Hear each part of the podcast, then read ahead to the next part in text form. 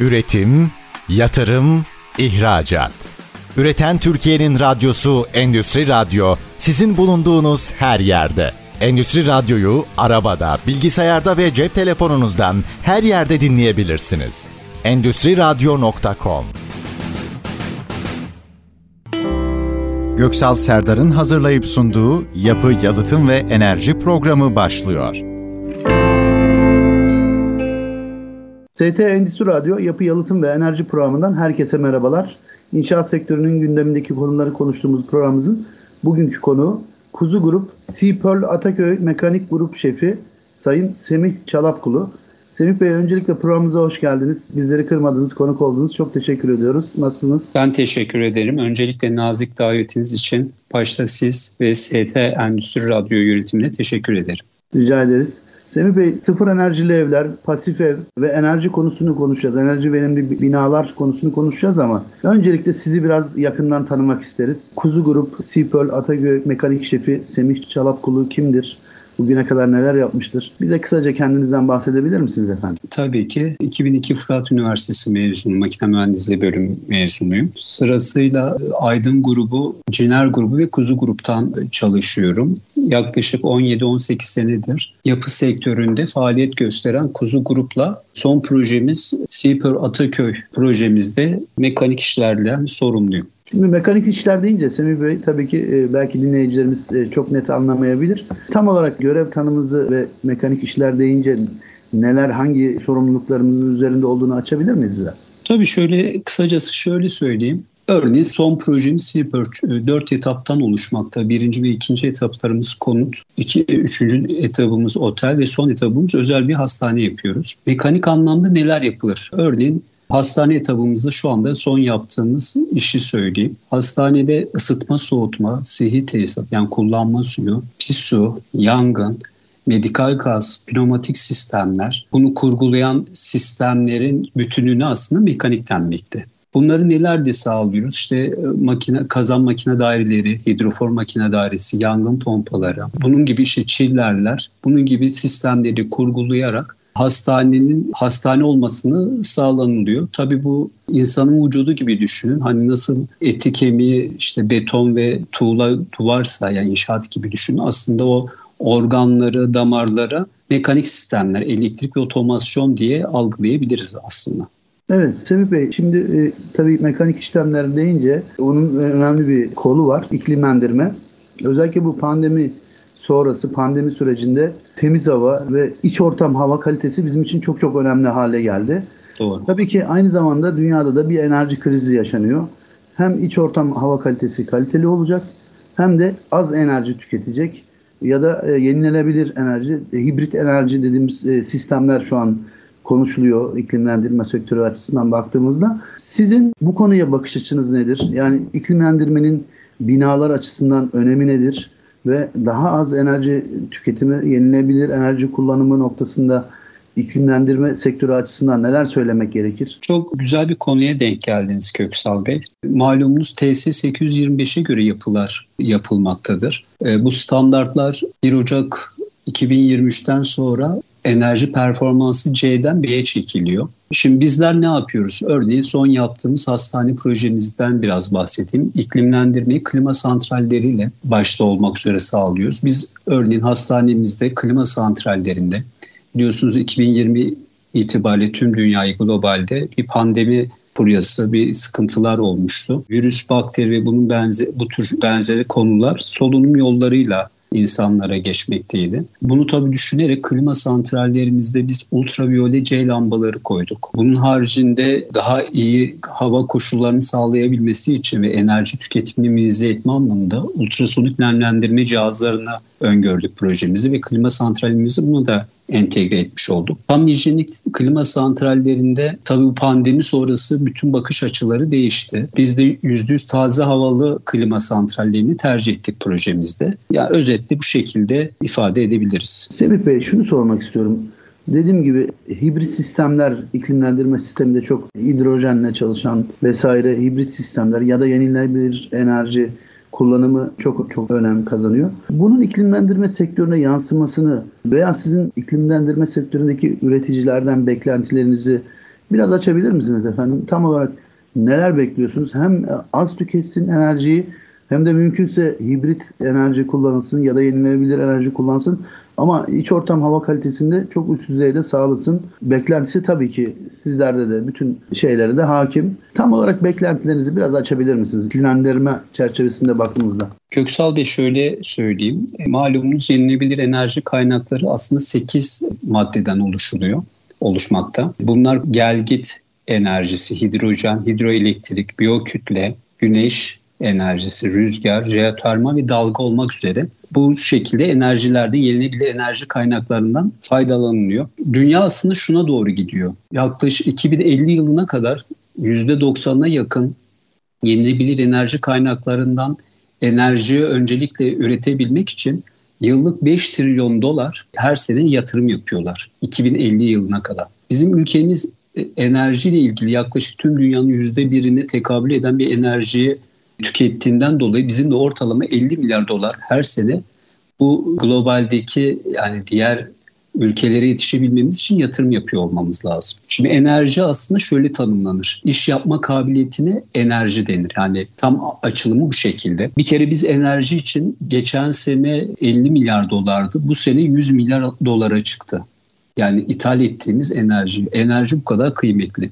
Şimdi gelelim sizin sorunuza aslında. İklimlendirmede işte trijenerasyon, kojenerasyonla ilgili çözümler de gidiliyor. Genelde hastanelerde kojenerasyon sistemlerini kurgulamaya çalışıyorlar. Tabii bunlar artı bir değer ama gönül ister ki yenilebilir enerji kaynaklarından enerji üst düzeyde elde edebilmek. Cümlem biraz uzun olacak kusura bakmayın ama şöyle özetleyeyim.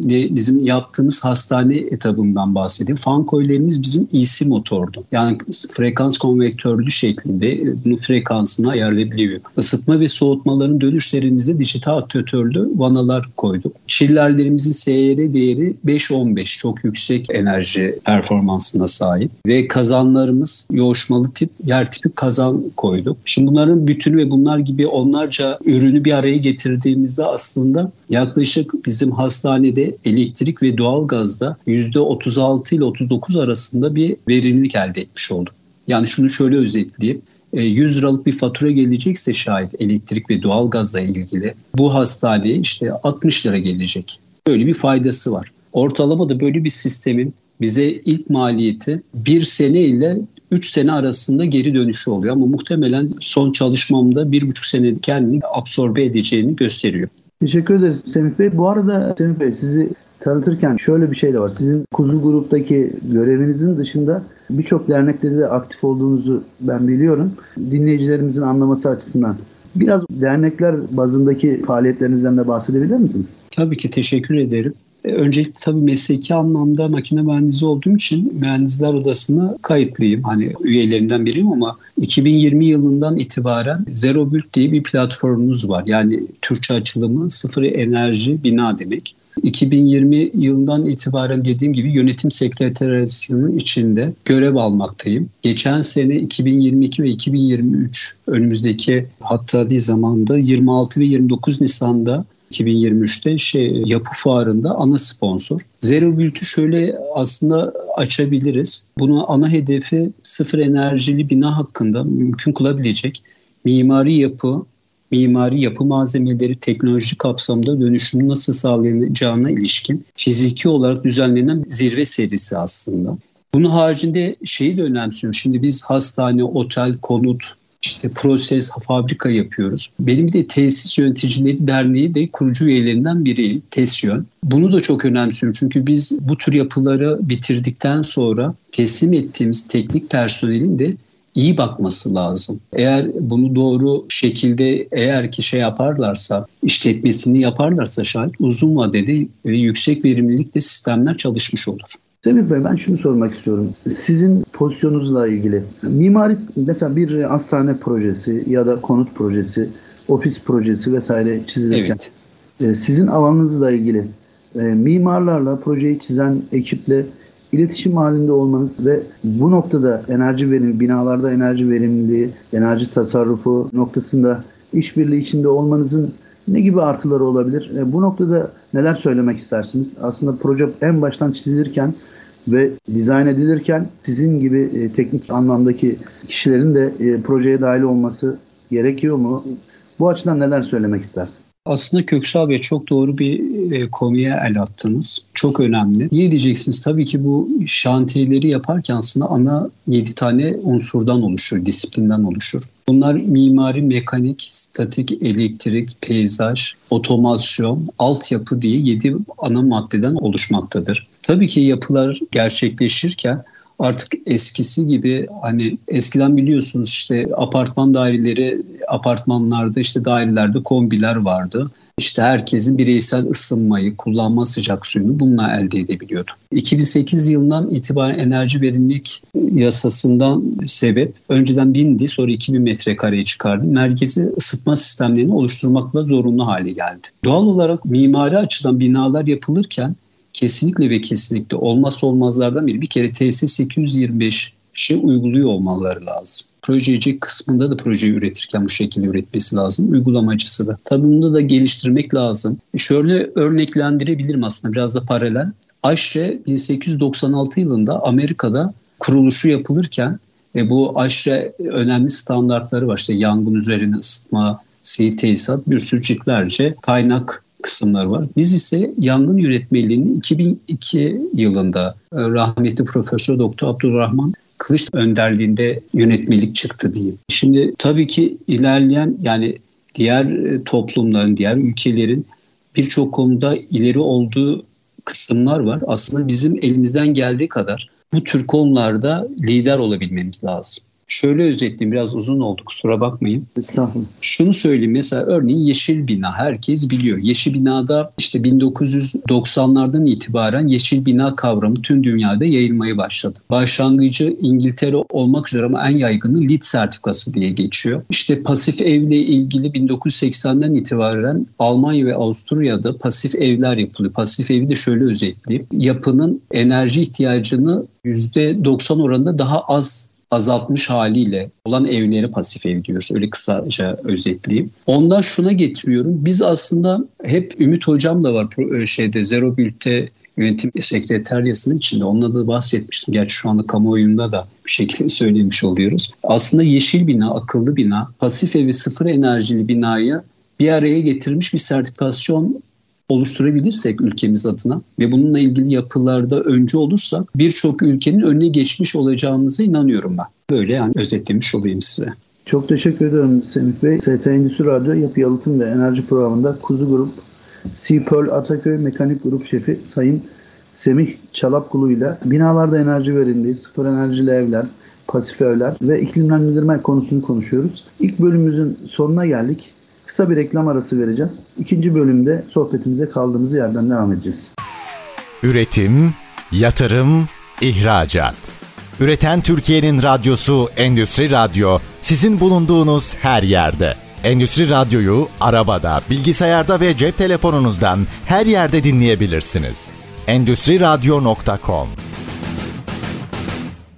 ST Endüstri Radyo Yapı Yalıtım ve Enerji Programı'ndan tekrar merhabalar. Kuzu Grup, e, Seapearl Atakköy Mekanik Grup Şefi Sayın Semih Çalapkulu ile sıfır enerjili binalar, pasif evler, yenilenebilir enerji ve iklimlendirme sektörü üzerine konuşuyoruz. Semih Bey ilk bölümde e, hem sizi tanıdık hem de aslında sıfır enerjili binalar kavramına biraz daha sizin ağzınızdan daha bilgi sahibi olduk. Tabii sıfır enerji binalar aslında tüm dünyanın özellikle Avrupa'nın gündeminde. Bizim de çok çok gündemimizde. Sıfır enerjili bina dünyada yaşanan enerji krizinden dolayı da biraz hızlandı bu kavrama yöneliş. Sizden aslında aldık sıfır enerji binalarının ne olduğunu ama toparlamak adına Zero Boot dediğimiz sıfır enerjili binalar tam olarak neyi hedefliyor ve neden bu binalara ihtiyaç var?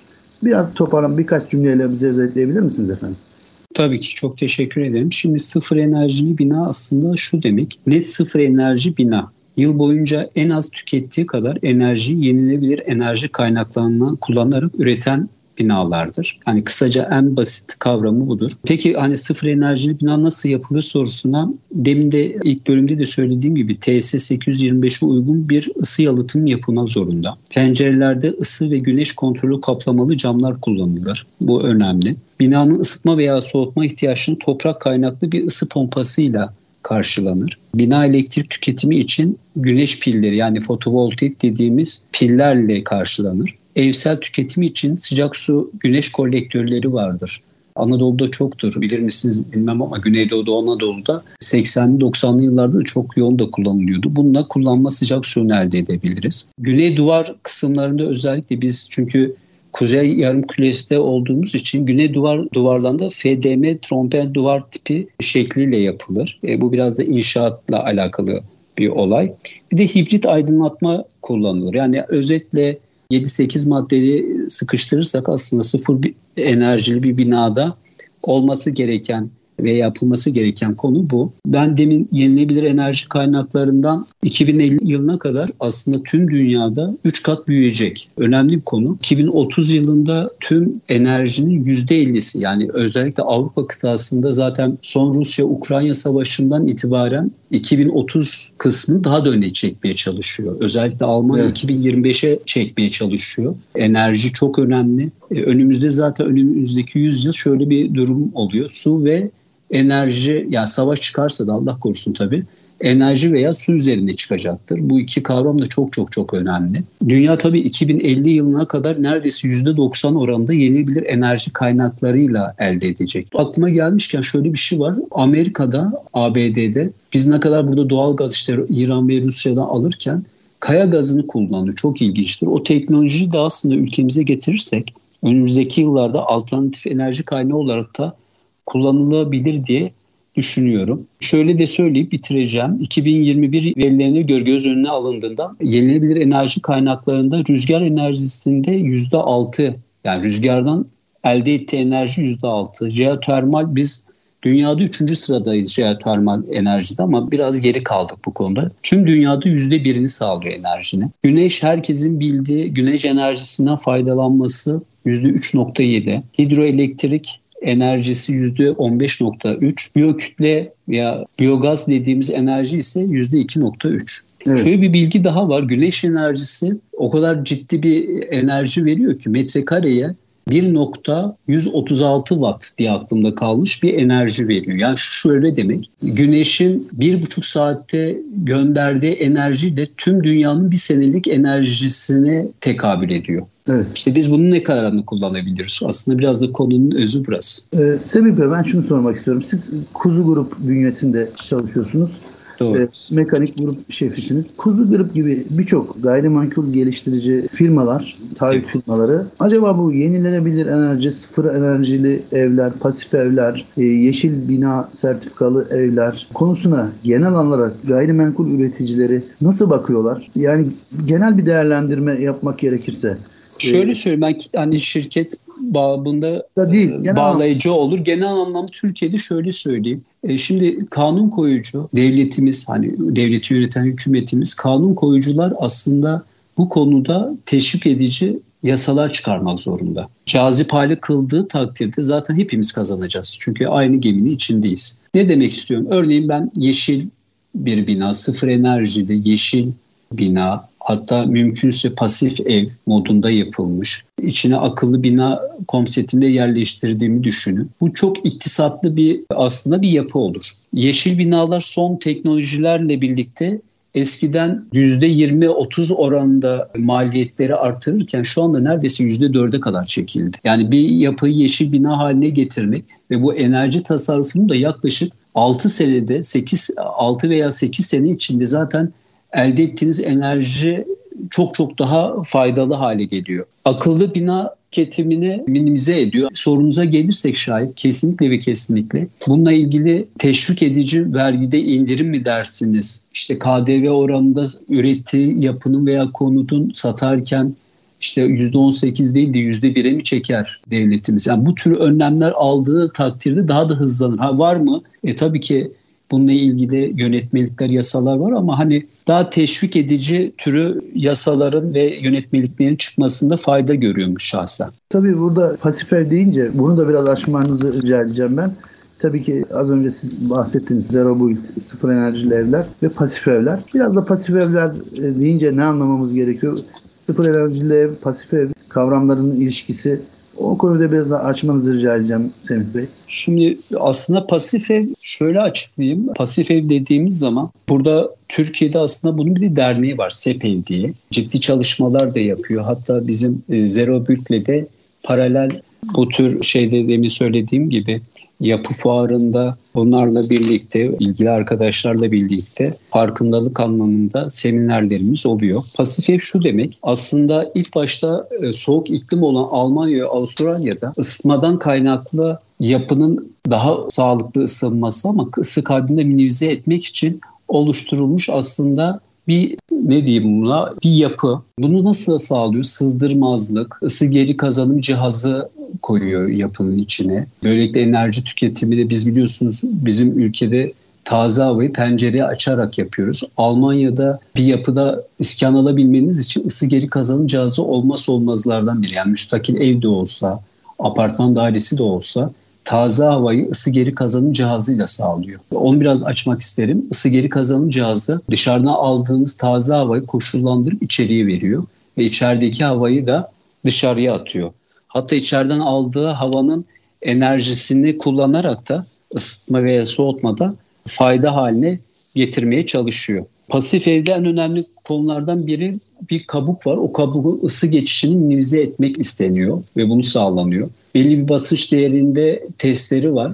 Eğer bu testi geçtiği zaman pasif ev sertifikasını almaya haiz oluyor yapı. Bunun haricinde ısı köprüleri minimize olmak koşulunda bu tür bir yapı varsa şayet. Onun haricinde dediğim gibi sertifikasyon sistemlerine başvurulduğu takdirde bununla ilgili ilgili birimler gelip hem projesel anlamdaki hem de yapı anlamdaki süreci kontrol etmiş oluyorlar. Teşekkür ediyorum Semih Bey. Yenilenebilir enerji konusunda ben özellikle binalar açısından baktığımızda birçok hem bireysel anlamda hem kurumsal anlamda birçok firma endüstriyel anlamda çalışma yapıyor. Bakıyorsunuz çatılara işte e, güneş panelleri kuruluyor vesaire. Evet. Şimdi en son biliyorsunuz çıkan bir yeni bir yasa 5000 metrekarenin üzerindeki büyük yapılara e, yenilenebilir enerji zorunluluğu geldi. En az %5'inin güneş enerjisi ya da rüzgar enerjisi vesaire kullanılması, karşılanması hususunda. E, regülasyonlar anlamında mevcut hem bu değişikliği nasıl değerlendiriyorsunuz hem de regülasyonlar anlamında neler bekliyorsunuz? Bunlar yeterli mi? Daha farklı neler yapılabilir?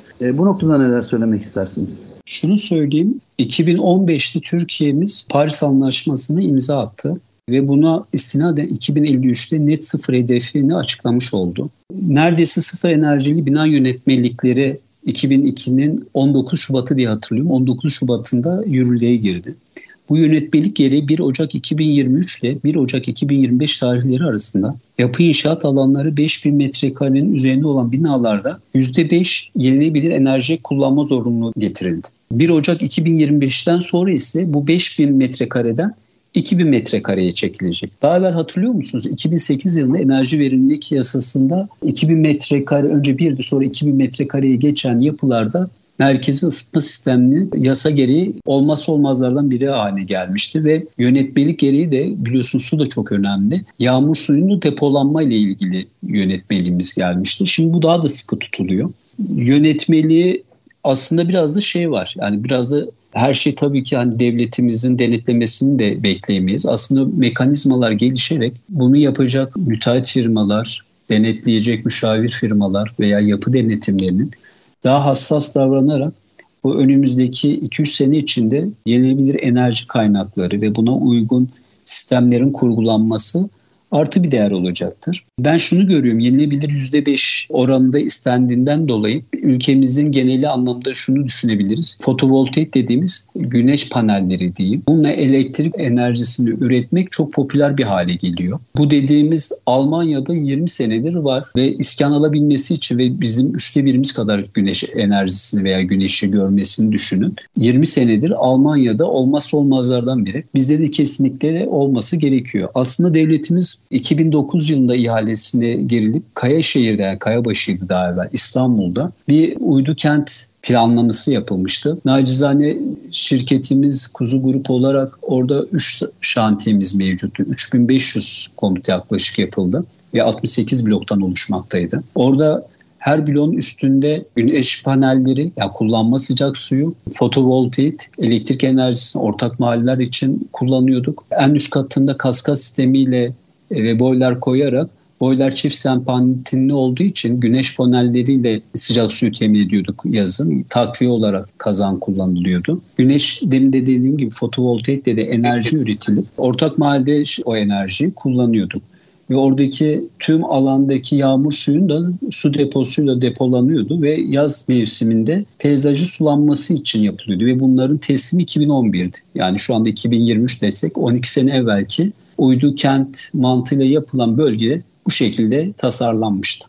Teşekkür ediyoruz Semih Bey. Tabii şimdi burada biraz enerji e, odaklı gittik ama enerji deyince aslında suyu da yağmur suları vesaireyle geri dönüşüm konusunu da sürdürülebilirlik noktasında çok çok konuşmak gerekiyor esasında. Su konusunda neler söylemek istersin? Binaların su tüketimi, bu anlamdaki sürdürülebilirlik, yağmur suyunu arıtma ve kullanma veya işte gri, gri su.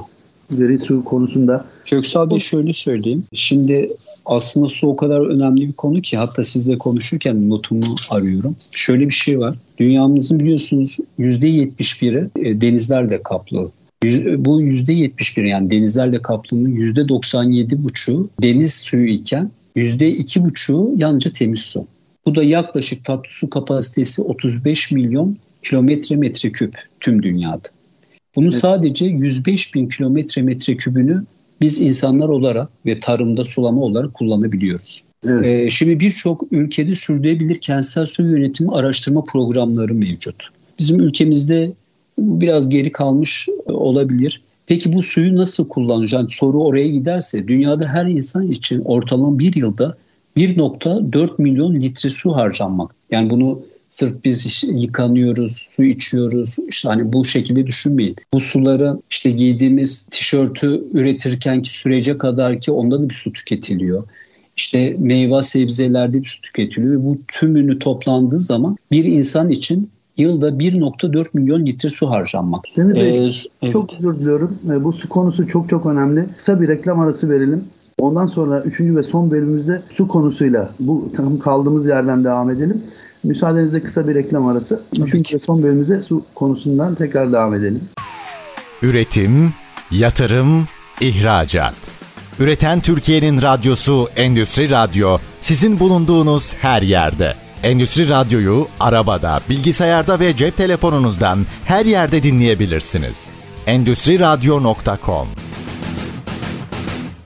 ST Endüstri Radyo Yapı Yalıtım ve Enerji programından tekrar merhabalar. Kuzu Grup Sipöl Ataköy Mekanik Grup Şefi Sayın Semih Çalapkulu ile enerji verimliliği, sıfır enerjili evler, pasif evler konusunu konuşuyoruz. Özellikle su konusunda kalmıştık sebeple. Orada bir virgül koymuştuk. Tekrar kaldığımız yerden devam etmek adına su konusunda neler yapılmalı? Kaldığımız yerden lütfen devam edelim. Şimdi Köksal Bey aslında su, enerji ve gıda önümüzdeki yüzyıllarca insanlığın en önemli konularından biri olacak. Suda şurada kalmıştık. Suda artık su fakiri olan bir ülke haline geliyoruz. Metrekarede tüm dünyada ortalamanın altında bir su yağmur olarak topraklarımıza inmekte. Biz ama şöyle bir şansımız var. Üç tarafı denizlerle kaplı bir ülkede yaşıyoruz. Yani bu tabii Allah'ın bize lütfu. Özellikle deniz suyunun arıtılması ile ilgili ben şöyle bir şeyim de var. Hani farklı şeyler 60'a yakın yayında teknik makale ve yazılarım çıkmakta. Bir yazılarından biri de aslında deniz suyunun arıtılması ile ilgiliydi. Yani benim için değerli olan Oda'nın dergisinde de ve TTM'de de sağ olsun dergisinde de bu yayınlara bu teknik makalem yayınlandı. Deniz suyunu ters ozmoz dediğimiz yöntemle arıtılabilmekte. Lakin arıtıldığında çok ciddi bir enerji tüketmekte ve suyun minerallerini ve tuzunu alırken artık o içme suyu değil aslında kullanma suyu haline geliyor. Bizim Karadeniz suyumuz daha tuz oranı daha azdır Ege ve Akdeniz'e göre. Akdeniz'in çok yüksektir. Biz aslında Karadeniz suyunu biraz da kirlidir aslında Karadeniz suyunu. Boğaz'daki akıntı enerjisini kullanarak yakın sürede dalga enerjisiyle ilgili bir makalem çıkmıştı. Tavsiye yani ilgisi olan için okumasında fayda görüyorum. Ayrıntılı bir yazı olmuştu. Biz boğazımızı değerlendirip onda enerji elde edip boğazdaki suyu alıp deniz suyundan arıtarak aslında kullanma suyunu bir şekilde İstanbul'umuz için çözmüş olabiliriz. Böylelikle hem enerjisini iktisat haline yani beleşe getirilmiş olur hem de su sıkıntısının neredeyse sonsuza kadar çözülmüş olur. Kanımca. Peki biz evimize suyumuzu getirdik. E, bunun bir de gri su, e, herkesin çok kişinin bilmediği sarı su, kahverengi su ve siyah su diye dörde ayrılır. Herkesin malumu olduğu gri su konusu var. Bu gri su dediğimiz bölge işte lavabodan, süzgeçten, işte duştan gelen suya gri su diyoruz. Bu gri suları aslında tüm dünyada, gelişmiş toplumlarda biraz daha demin yeşil bina kavramını söylemiştim. Bu evet. suyu değerlendirip klozete bir daha geri gönderip orada kullanabiliriz. Bahçe sulamada kullanabiliriz. Ve böylelikle neredeyse gönderdiğimiz suyun yarısını gri su olarak kullanılabilir. Siyah su diye adlandırılan aslında klozetlerimizdeki suyu söyleyebiliriz. Burada demin söylemiştim hani köylerimize düşün hani hayvanların tezeklerinden işte gübre yapılır. Hatta onu depolarla metan gazından enerji elde edilir. Yani o gazı çıkartır yaktığı zaman hem ısınma enerjisi hem de kullanma sıcak suyunu elde etmiş olabilirler. Bu şekilde de kullanılabilir. Gerçi biraz konudan konuya atladım ama hep enerji dönüyoruz dolaşıyoruz. Evet, İşin evet. özü biraz da enerjiye dönüyor. Aslında şunu da söylemek isterim. Dünyamızda 2023'ün başı itibariyle 8 milyar insan hesaplanıyor, hesaplandı. 2050'ye geldiğinde çok uzun değil 27 sene sonra bu oran 10 milyara çıkacak. Yani 2 milyar insan çoğalmış oluyor yani artı 2 milyar insan geliyor. Ülkemizde ise 2023'ün başında yaklaşık 85 milyon nüfusumuz mevcut. 2050'ye gelindiğinde ise istatistiklere göre 100 milyon oluyoruz. Bu da 15 milyon artı bir nüfus demek. Bazen değişik platformlarda, sohbetlerde dile getiriyorum. Hane büyüklüğü dediğimiz biz yapı sektöründeyiz bir kavram var. Ne demek? Toplum sayısının, kişi sayısının haneye bölünmüş sayısını hane büyüklüğü katsayısı denmekte. Bu 3.57 iken 2023-22 yılında 2050'ye gelindiğinde 3.01 oluyor. Şu demek biz yaklaşık 23 milyon konut var ülkemizde ve 2050 yılında hane büyüklüğü kat sayısı da azalacağından dolayı 3.01 olacağından 10 milyon yeni konut üretmemiz lazım. Şu demek yani bir evde yaşayan insan sayısı, hane büyüklük kat sayısı dediğim olay. Şimdi oradan niye buna getiriyorum? Bu konutları üretirken zaten son 20 senede 10 milyon yeni konut ürettik. Bunun 1 milyonunu TOKİ vasıtasıyla, emlak konut vasıtasıyla biz şirket olarak TOKİ ve emlak konut işleri de yapmaktayız. Bunları yapmışken 9 milyonu ise müteahhitlerin yaptığı yapsat mantığıyla olan daha büyük işler şekliyle de olan yapılar var. Asıl hala bir şey kaçırmış değiliz ve 5 milyon da kentsel dönüşüm potansiyeli olan yapı mevcut Türkiye'mizde. Bu ikisini topladığınızda 15 milyonluk bir yapı demek. Bu 15 milyon yenilebilir enerji kaynakları başta olmak üzere gri suyun kullanılması, hatta ki siyah suyun kullanılması, güneş panellerinin, fotovoltaikin, mümkünse bazı bölgelerde mesela Çanakkale'de yaptıysanız rüzgar gülünü bile kullanılabilir diye düşünüyorum veya hayal ediyorum diye. Teşekkür ederim Semih Bey. Semih Bey ikinci bölümde size bir e, soru yöneltmiştim. Özellikle bu taahhüt firmaları, gayrimenkul geliştiriciler açısından yeşil binaların, enerji verimli, sıfır enerjili binaların neden önemli diye. Şimdi biliyorsunuz konut fiyatları inanılmaz yüksek ülkemizde. Doğru. Ve tüm dünyada da trend bu.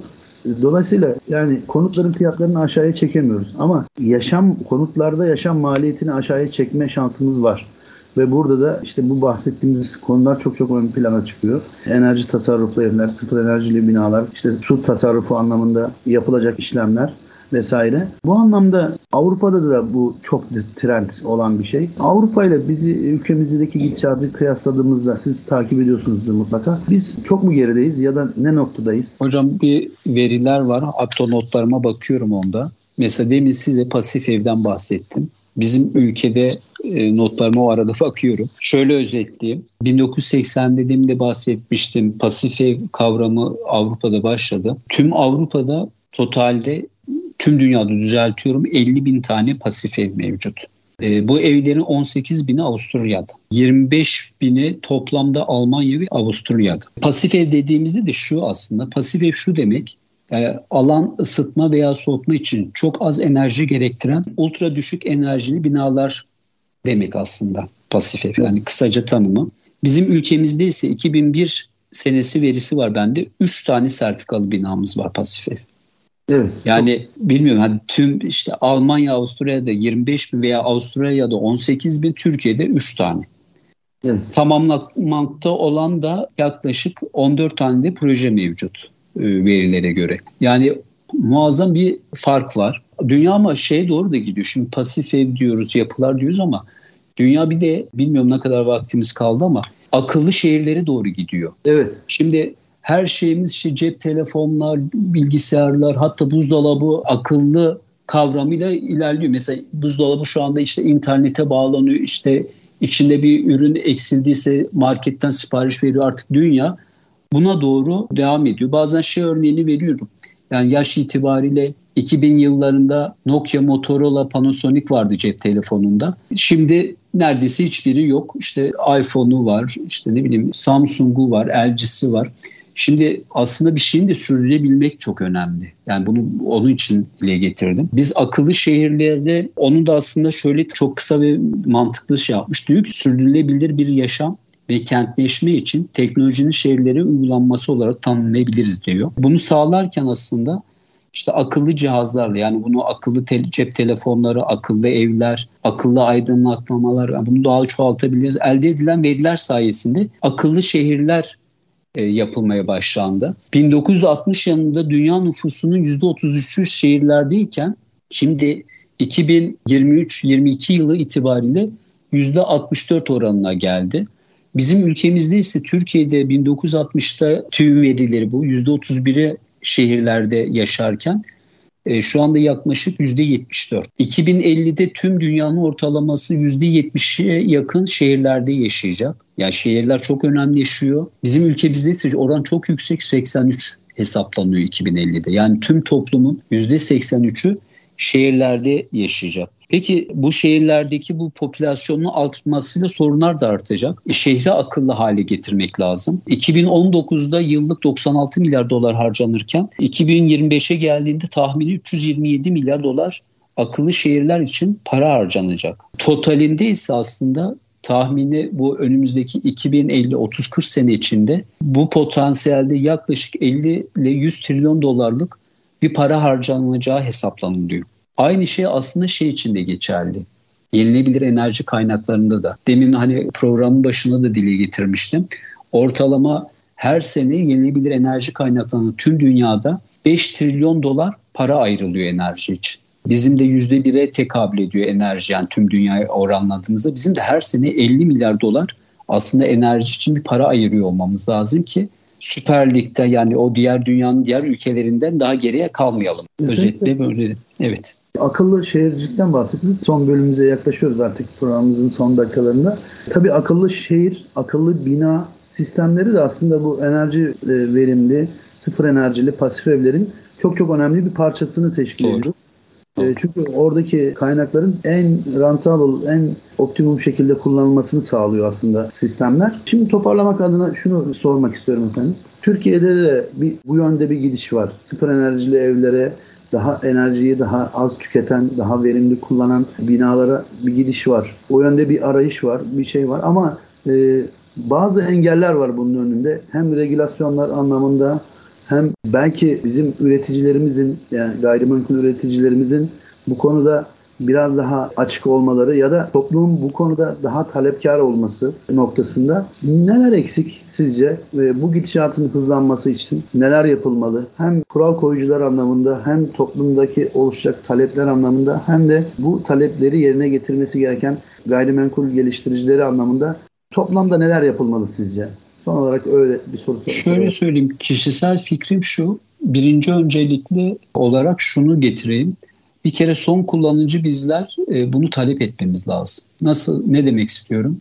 Örneğin müteahhit bir bina yaptığında ya şöyle söyleyeyim resmi rakama göre 100 bin müteahhit var Türkiye'de. Şimdi parası olan herkes müteahhitliği yaptığı zaman sıkıntı demek. Yani bunu bir denetleme kısmı olması lazım. Şimdi evi alırken, konutu alırken, veya hastaneyi kullanırken aslında bazı standartları olup olmadığını son kullanıcıların sorması gerekiyor. Şöyle ki tabii ki yenilebilir enerji kaynakları enerji önemli ama mesela burada yangın söndürme sistemi ne yaptınız diye soranı duymadım ben. Yangın pompasında ne kullandığınız çok önemli. Mesela ben CPR projemizde pasif yangın durdurucu sistemleri uyguladım. Yaklaşık bir 7-7 milyonuna yakın bir para harcandı. Evet. Mesela son kullanıcı olarak bunu soranı ben görmedim. Verimliliği yüksek, işte sirkülasyon pompası, hidroforlar, tabii ki o güneş panelleri. Şimdi başta bence son kullanıcıların bunu talep etmesi gerekiyor. Biz örneğin bir konutu satın aldığımız zaman önceliğimiz eğer ki konutun fiyatıysa şayet bence yanlış yapılıyor demektir. Yani bir sürü faktörün bir arada sorulması gerektiğini ve önceliği olması gerektiğini düşünüyorum. Site aidatlarında bile doğru kararlar ve sistem kurgulamaları yapıldığında daha iktisatlı site aidatları çıkmaktadır. Yani şöyle düşünün, peyzaj alanında uygun bitkiyi bile kullandınız. Mesela çim kullandığınızda aynı metrekarede örneğin 50 ton günde su harcarken daha farklı bir bitki kullandığınızda 10 ton su harcıyor. Yani yine aynı yeşili görüyorsunuz ama doğru işte bu bilim demek yani bu bir ilim demek. Şeyin İbn Haldun'un çok güzel bir kelamı var. Hani diyor ya coğrafya kaderimizdir. Biraz da bizim aslında coğrafyayla da alakalı. Hani Akdeniz ikliminin verdiği o sıcaklık bizi bir farklı yapıyor. Biraz daha soğuk iklimleri daha disiplinli bir toplum mu görüyoruz? Kanun koyucular dediniz. E, aslında e, devletimiz, hani hükümetimiz kanunları koyuyor. Tabii onu uygulaması bir süreç. Ama kesinlikle ve kesinlikle toplumun bir kere bunu buna karşı ben yani kişisel fikrim bir talebi olması lazım. Müteahhitlerin de şeyin yayının başında da söylediğim gibi kanun koyucuların vergi muafiyetleriyle daha cazip hale getirmesi lazım bu tür yapıları oluşturabilmesi için. Tabii dediğim gibi o 2018-2022'nin 19 Şubat'ındaki çıkan yönetmelik neredeyse sıfır enerjili bina yönetmeliğindeki e, konuyu önemsiyorum. Muhtemelen önümüzdeki yıllarda çok daha iyiye gidilecek ama toplumu işte bu Zero Bült'ün aslında demin bahsettiğim gibi bu platformun ana hedeflerinden biri de toplumu bilinçlendirmek. Kanun koyucular da elimizden geldiği kadar bu konuda ilgili destekleri vermek olarak görmekteyiz. Teşekkür ediyorum Semih Bey. Son e, bir iki dakikamızda şunu ben özellikle sizden rica ediyorum. Siz CPERL Ataköy Mekanik Grup Şefi olarak bu evet. sektörde uzun e, yıllardır bulunuyorsunuz. Her anlamda yani sıfır enerjili ev, pasif ev, enerji ve enerjiyi tasarruflu, verimli kullanan ev anlamında yapı malzemeleri noktasında birçok iklimlendirme olsun vesaire veya işte yenilenebilir enerji anlamında aradığınız malzemeleri, çözümleri rahatlıkla bulabiliyor musunuz? Bu noktada bir tespitiniz var mı? Şey, yani çok kritik bir soru sordunuz. Bunu hani iki ucu sıkıntılı. Bulmak isteriz. Hani yerli olarak ya bir kere şöyle bir şey var. Ben ilk mesleğe ya yapı sektörüne girerken ki markaların yarısı şu anda Türk firması değil. Bundan dolayı çok üzülüyorum. Milli ve yerli olma çok ciddi firmalarımız yabancı sermaye tarafından satın alındı. Evet. Kalite anlamında ben üstesinden gelineceğine inanıyorum. Zaten bu son 5-10 sene içinde savunma sanayisindeki sıçramamızı görüyorsunuz. Aslında biz toplumsal olarak o konuda sıkıntı olacağını düşünmüyorum. Zeki bir toplumuz. Eğitim seviyesi yüksek bir toplumuz. Lakin biraz da şey lazım. Hani bunu tetikleyecek bir lider mi dersiniz? Tam da şey yapamadım ama biraz da böyle farklı bir konu bu. Hani İki arada bir devrede kaldım. Ne yalan söylüyorum. Bir şeyler söyleyeceğim ama evet, evet. çok da arada kaldım. Biraz daha çıtayı yükseltmesi gerekiyor. Bu e, gerek e, e, toplumsal dinamikler ya da yani direkt yani e, Köksal Bey size bir şey söyleyeyim mi? Şimdi Buyurun. üniversite bir ülkenin en önemli kavramlardan biri değil mi? Evet. İlk 500'de yani bir sene giriyoruz bir sene girmiyoruz yalnızca bir üniversitemiz giriyor ve 400 en son 96. sıradaydı. Evet. Amerika, ABD ilk onla 7 tane veya 6 tane üniversitesini her sene sokuyor. Almanya 1 veya 2, Çin 1 veya 2 yani değişiyor bu oranla. Şimdi başarı tesadüf olamaz. Evet. Bir kere birinci önceliğimiz ilmi, feni ve bilimi ön plana koymak gibi geliyor bana. Biz seçme seçilme hakkını bile yanlış hatırlamıyorsam 1934'te kadınlara vermiş bir devletiz. Hani bu kadar önemli. Ya bence hani bu bir dinamikler var. Bu şeydir hani bir dokunduğunda devamı gelecek diye hani o, onu bekleyen bir toplum var. İnşallah her şey önümüzdeki yıllarda çok daha iyi olacak diye ümit ediyorum. Çocuklarımız adına ümit ediyorum. Muasır medeniyetlerine ulaşacağına ümit ediyorum. Yani savunma sanayinde yaptığımız benzer bir şeyi bu yapı malzemeleri alanında da yapmamız gerekiyor anladığım kadarıyla. Ya kısmen yaptığımız yerler çok başarılı olduğumuz yerler var. Olmadığımız yerler de var. Üzülerek söylüyorum. Ben evet. biraz da çalışırken şöyle çalışıyorum. Satın aldığımız yerli üreticilerde geri bildirim yapıyorum. Yani şunu şöyle yapsanız daha verimli olur. Şöyle daha sağlıklı, daha iktisatlı olur diye toplantılarda yapıyorum. Biraz böyle biraz bu konularda farklı bakıyorum ama tabii yani dediğim gibi biraz da ilme, fene, argeye önem vermemiz lazım. Yani bu bir anda olmuyor. Ee, şöyle söyleyeyim bir meşhur bir araba markası bir modelini geliştirebilmesi için yaklaşık 5 sene sürüyor ve 300 tane beyaz yakalıyla çalışıyor. Evet. Ve ortalama bir modelin geliştirebilmesi için 300 milyon dolara yakın bir para harcıyor. Şimdi bu ARGE olayını çözmediğimiz sürece, verimli şekilde çözmediğimiz sürece kesinlikle başarılı olamayız. ST Endüstri Radyo Yapı Yalıtım ve Enerji Programı'nda Kuzu Grup Sipol Ataköy Mekanik Grup Şefi Sayın Semih Çalakkulu ile yenilenebilir enerji, sıfır enerjili evler, pasif evler üzerine konuştuk. Semih Bey çok teşekkür ediyoruz. Sizin pencerenizden çok doyurucu bilgiler aldık esasında ve önümüze ışık tutan bilgilerdi bunlar. Gerçekten hem dünyada hem Avrupa'da gidişat sıfır enerjili evler doğaya, çevreye, e, iklime daha az duyarlı. Mümkün olan en az zararı veren evler, en az enerji tüketen evler. Tabii bunları yaparken de konfor e, da önemli bir konu. Konfordan taviz verilmeden evleri, binaları sadece e, konut anlamında değil binaları hepimiz istiyoruz. Umarım kısa sürede bu, bu noktaya gelir ülkemiz. Çok teşekkür ediyorum verdiğiniz bilgiler için. Ağzınıza sağlık. Son sözlerinizi alıp ondan sonra programımızı kapatalım. Yani çok teşekkür ederim bu fırsatı verdiğiniz için. Sevgili dinleyicilere de teşekkür ederim. Umarım bu konular hakkında 3 aşağı 5 yukarı bir hatamız da olduysa affos, affetsinler. Dilimizin döndüğü kadarıyla bir şeyler anlatmaya çabaladım ama dediğim gibi son kullanıcı olarak bilinçli olmak çok önemsiyorum. Herkese hayırlı günler diliyorum. Çok teşekkür ederim tekrar sizlere. Biz teşekkür ediyoruz. ST Endüstri Yapı Yalıtım ve Enerji programında Kuzu Grup, Seapearl Ataköy Mekanik Grup Şefi Sayın Semih Çalapkulu ile keyifli bir sohbet oldu. Çok teşekkür ediyoruz kendilerine. Haftaya farklı bir konu ve konukla tekrar karşınızda olacağız. Hoşçakalın.